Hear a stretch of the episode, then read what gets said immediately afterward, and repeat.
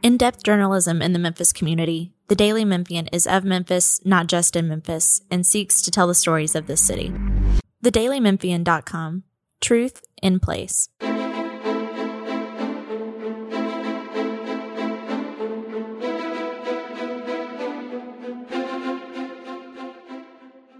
At the top of the podcast, Joris Ray is the interim superintendent of Shelby County Schools, selected by the SCS board. Ray comes from the cabinet of outgoing Superintendent Dorsey Hopson, who leaves his post January 8th after six years. Hopson started as an interim superintendent. Ray intends to apply for the job on a permanent basis. School board chair Shante Avant says the search could take up to 18 months. Ray is a 20 year veteran of Memphis City Schools turned Shelby County Schools starting his career as a teacher at Kirby Middle School. Memphis City Council members will have three vacant seats on the body to fill at their December 18th council meeting, Districts 1 and 6, and Super District 8, Position 2. No, that was not the plan. The plan was to fill District 1 last month as a result of the epic political saga that saw more than 100 roll call votes and no one with seven votes. Lots of interest in the other two appointments. Just before the December 13th deadline for contenders to file their paperwork for the other two appointments, 21 people had pulled the paperwork for District 6, 22 for District 8. No, this is not normal at all for a city council appointment.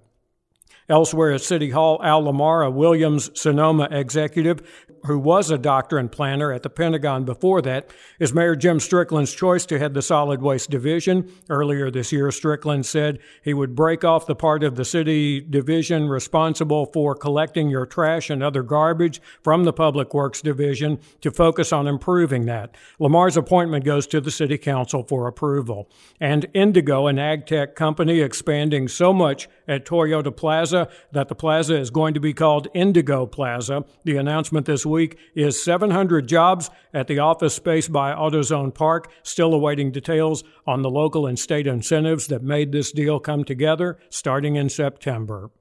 There's a new book about Overton Park by Brooks Lamb, currently the Conservation Projects Manager for Rural Lands at the Land Trust of Tennessee, and a Rhodes College alum who worked for the Overton Park Conservancy for a time, which is how the new book, Overton Park, A People's History, came to be. He joins us from Nashville. And Brooks, I'll begin with a quote toward the front of the book that really jumped off the page to me. It's about the origins and plans for Overton Park here in Memphis at the dawn of the 20th century. And it reads City parks slowly began to make the transition from the natural landscape that Kessler and Olmsted envisioned to attraction filled spaces in the early 20th century, only a few years after Overton Park had been established. Park purists were angered by this change in function and sought to make the alterations as minimal as possible.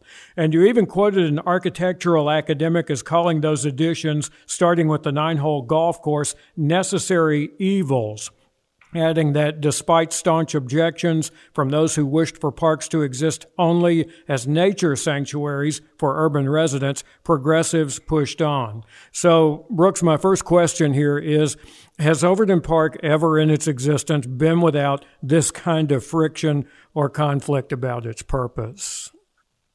Well, no, I think is the short answer. So it is really interesting, and, and you've already touched on several of these things. But the Overton Park that we know today, one that has art museums and schools and zoos and all of these other things, uh, would certainly never have been envisioned by George Kessler, who designed the park.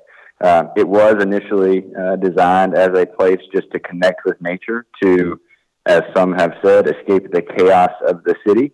Um, but almost as soon as it was uh, founded, it has been in contention with these other entities wanting to come in and, and serve citizens in different ways. And, and that's the interesting thing, right? Is that none of these different institutions within the park are competing with each other for the purpose of, you know, pure competition. It, it's all about how different people see the best way to serve the citizens of Memphis. And so we've seen that in constant conflict with one another, uh, even since 1901.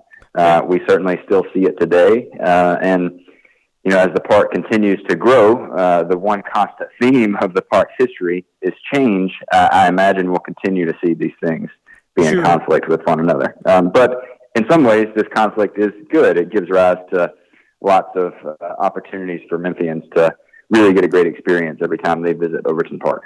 Uh, you, you also describe how the reform efforts then gave way to the concept of urban, urban parks as an expected amenity of city life. Uh, so, so these continual transitions and sometimes conflicts um, are, are, are really kind of a characteristic of, of the park and how we use it. Yeah, that's correct. That's correct. I mean, you, you see uh, the park evolving, uh, not just uh, out of nowhere, but actually evolving with the times. So uh, we actually uh, a good example of that. What I think is one of the best examples of that is uh, the Overton Park Shell, which is now everyone knows it as the Levitt Shell. was built in the 1930s and actually offered a form one for Memphians to, to gain employment. Uh, it was during the Great Depression, and this was a, a, works progress administration project to employ Memphians. But it also became a way uh, to serve Memphians who couldn't afford uh, entertainment. So they would go to the Overton Park Shell for free concerts and free operas and these sorts of things. So um, its evolution is not uh, haphazard in any way. It's it's been uh, quite intentional uh, in most aspects, and it's it's really been interesting to, to study that history and to see how it has evolved with the context of the city and even the nation, uh, and not just evolved in a vacuum. So, at some point down the road, when someone in the future looks at the park in the early 21st century, how do you think they're going to view the exit of the Memphis College of Art and the Memphis Brooks Museum of Art from Overton Park? Yeah, I, I a funny story. Uh, when I was finalizing this book, I was in my uh, final stages of drafting the manuscript, editing the manuscript. It was already written. I was just fine tuning, and then I uh, got on the computer and saw an article saying, uh, "Well, the Brooks Museum is going to go to the riverfront," and I was kind of uh, shell shocked. I just, uh, you know, I just written a book about how it was an integral part of the park, and and, and still is uh, in many ways. Um, but I do think, uh, you know, as I mentioned in an earlier uh, response, the one constant theme in the park's history, uh, at least in regard to its landscape and how it has served the people, uh, is change. Um, another constant theme is uh, how people have come to become stewards of the park, but but that change aspect is is really important. And so while it is scary, and while it's almost impossible to think what future Memphians, uh, future people will think about the departure of these two incredibly important institutions, uh, I think we can find hope for the future of Overton Park and, and, the, and the present of the park by examining its past and seeing how it has evolved with the times, seeing that even if something leaves or if something comes in, people find a way to cultivate a new sense of affection for the place uh, that leads to enhanced stewardship and, and new generations creating relationships with the park. So I think there are a lot of opportunities uh, with these two institutions leaving, and in many ways, I'm very sad to see them go. But I do think there's an opportunity for growth, and uh, I do think that Overton Park will play out the lessons that it has played out so often in the past, and, and evolve again, and, and become perhaps even a even a more important uh, historic and beloved institution. Uh, of course, a significant chapter in the book, as well as the park's history, is the battle on, on several levels over the proposal to run an interstate through the park. And today we, we hail the 1971 U.S. Supreme Court decision in that case as a turning point. And maybe because of that, it's, it's easy then to forget that the issue itself still had a lot of life left in it, even after the ink dried on, on that landmark decision, and it still could have gone very differently. Sure, sure, and it, it is very easy uh, historically to look back on a, a, certain date as, oh, the Supreme Court decision was the uh, ultimatum of uh, the interstate battle, uh, but in reality, you know, it, it ran from the mid 1950s when this idea was first introduced until almost you know in the 1980s.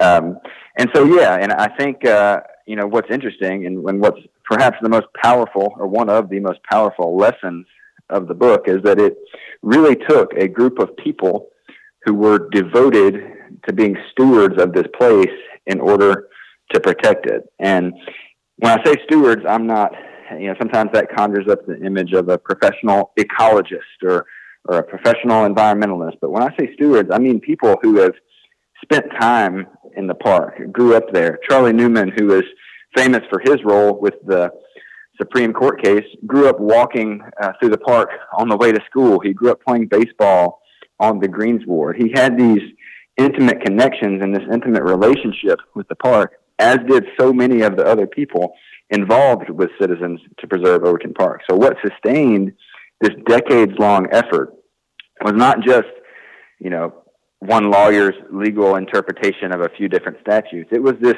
you know, lifelong connection to a place that so many people had cultivated. And I think that's really powerful, not only in that instance of how the park was preserved from being destroyed by an interstate, but I think it will be powerful as the park continues to, to move forward.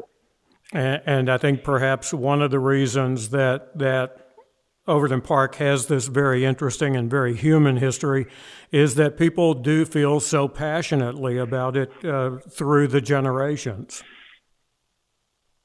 I think that's correct. Yeah, we see a multi generational commitment to Overton Park. So that's one of the things that was really exciting for me uh, as someone who got to know the park as a college student starting in 2013 and 2014, and then you know having uh, a relationship and and I think a strong sense of stewardship for the place that's developed after only five years.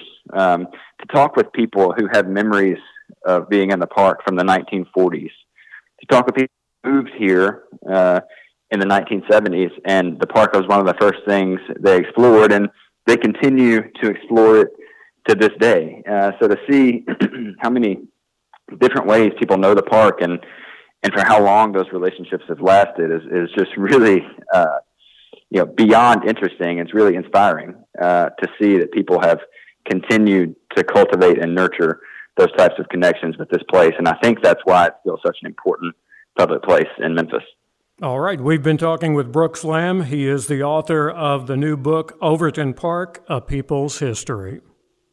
You've heard all about, and we've certainly written all about the nine hour council meeting on November 20th to fill one of three seats on the Memphis City Council. Somewhat overshadowed by that is a 10 hour set of committee meetings this past Wednesday by the Shelby County Commission. Omer Yusuf, the Daily Memphian reporter who covers Shelby County government and politics, is here to talk about the topics that kept him and the commission in the committee room for that long. Omer, among the items on the agenda was hearing Shelby County School Superintendent Dorsey Hopson's plan to close 28 schools and build 10 new ones over several years, and at least partially funded by Shelby County government through a county budget that's ultimately approved by the commission. So, what kind of reception did the plan from the outgoing superintendent get at this early stage of consideration? The Commission's point of view on this is that it can be best explained by Commissioner Michael Whaley, who also chairs the Education Committee, is that this plan is a great starting point. It's not anywhere near its final version, but it gives commissioners a sense of what to expect moving forward. And and again, uh, this is uh, a, a, plan that would unfold over over several years and would involve a, a a pretty major commitment in terms of funding just for that capital cost from the county commission. Um, the the uh, other thing that comes into play here is you have eight new county commissioners on the 13 member body who just started working on September 1st. Any sense that there was any kind of overload in, in, terms of their consideration of this, or did they pretty much go with the flow and say, "Yeah, let's talk about this"? I think the biggest concern was from uh, Commissioner Tami Sawyer, and she asked Hopson why there wasn't more community engagement before he unveiled his plan to the Shelby County School Board Tuesday night. And his response was that he wishes the original headlines regarding that was more about the new schools and not so much on the school closures. And he told Sawyer that by the end of this that there will be plenty of community community engagement with this plan moving forward. And of course, the Shelby County Schools Board will will also have to approve this before it even goes to the commission. And in past school closings and right sizing plans, which I think is the term the school system prefers, that uh, there have always been plans in the original proposals for that. Uh, the committee sessions on Wednesday also featured a recommendation of a tax increment financing or TIF district for the $950 million Union Row development. But the commission had some concerns about gentrification. What were those concerns, Omer? Commission Chairman Van Turner asked developers and officials with the Union Row project what they were going to do to make sure that Memphians who wanted to live in the development what steps were being taken because the numbers he had heard about the average apartment cost were about $1,400, which is not up to par for income levels of most Memphians. And Kevin Adams, in response, told him that was just an average and that there will be units available for $700, but that still did not satisfy Turner and other concerns that were brought up with the Union Row TIF. So, what do you think that means for a vote by the by the full commission? The recommendation got seven votes yesterday, so the Union Row TIF will likely pass Monday. But as far as longer concerns, another concern was brought up by Commissioner Tami Sawyer about not enough MWBE requirements, minority and women business enterprises. As far as the level of involvement, there wasn't a set target. Kevin Adams told her about 28% was the goal, but she wanted more of a hard stance on that. And the thinking behind that is, is that this commission will try, specifically Sawyer and Turner, will move more towards making sure those MWBE goals are met for big projects such as this TIF, which is arguably the biggest TIF this commission may approve during this current term. All right. You also got some insights from the commission on how they may proceed, if at all, with the vacancy in State Senate District 32. That is the seat that Republican Mark Norris has held for a number of years, and that is now vacant because Norris has become a federal district judge. Uh, what what seems to be the read from the commission at this point? Because the special general election on this will not be until March. Uh, should the commission, does the commission seem to be leaning toward an appointment to the seat until the election is decided? The commission is leaning towards just letting the special election run its course. Van Turner, who sponsored the resolution even to bring this to the table, said that unless something changes over the next few weeks, at this he'll, he'll likely withdraw his resolution altogether. Let the special election take its course, and then they will go from there. All right, more coming up from Sam Stockard, our Nashville correspondent at the Daily Memphian, on just who has filed for that seat, which covers not only parts of Shelby County, but also Fayette County as well. Um, the uh, Union Row TIF coming to the City Council for approval next week as well, and then it goes to the state for approval. All of that after Monday's County Commission meeting, which Omer will be covering. And let's invoke the committee disclaimer here. Actions taken in the City Council and County Commission Commission committees are recommendations and are not binding on the full body when it votes. However, if you have most of the council members or commissioners in a committee session, it's a pretty good indication of what could happen when the full body votes. Back to something mentioned at the top of the podcast the large number of citizens who have expressed interest in the two newest city council vacancies that come into the mix for the city council this coming Tuesday. 20 people picking up the paperwork in one case and 21 in the other case. Again, this is not normal for a council vacancy, many more than the council usually sees. And it's hard to escape that the council's difficulties in filling the first of the three vacancies is responsible for the outpouring outpouring. The council has had vacancies before throughout the 50 year history of the mayor council form of government here, but never has the council had three of its 13 members serving by appointment at the same time. Critics of the council who have become more vocal in the last year on several issues contend the council would not be in this dilemma if council members Morrison, Fullilove, and Ford had resigned a few weeks after the August county general election and thus allowed the council seats to go on the November ballot. And there is still the idea that if this goes on much longer, threatens to spill into the new year, that these seats could maybe go on the special election ballots for the state Senate seat Mark Norris has vacated. Primaries for that, as we said, in January, with a special general election in March. If the council cannot get the job done this coming Tuesday, that drumbeat will get louder.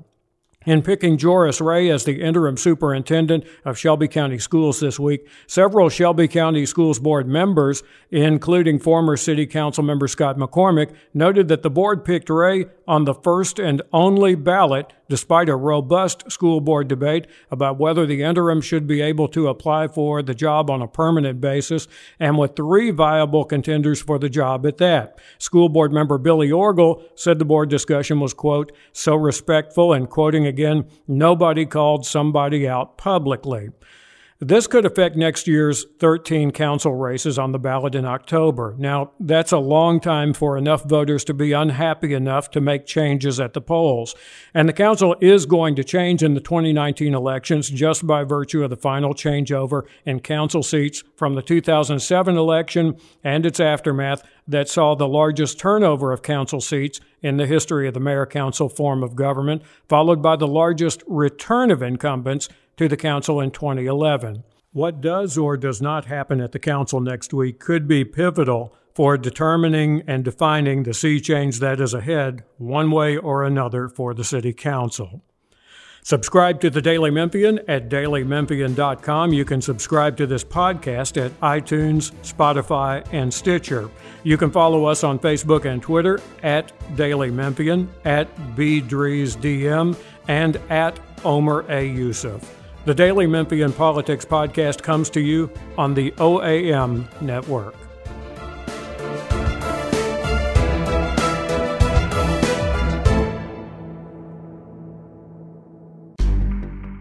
In depth journalism in the Memphis community, the Daily Memphian is of Memphis, not just in Memphis, and seeks to tell the stories of this city.